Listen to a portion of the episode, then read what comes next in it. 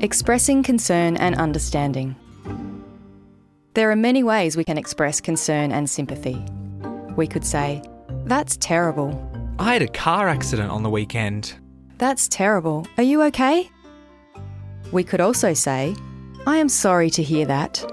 I can't come to the party on Saturday night. I'm sorry to hear that. Or we could say, I know how you feel. I'm so upset this morning. I lost my wallet on the way to work. I know how you feel. That happened to me a few years ago.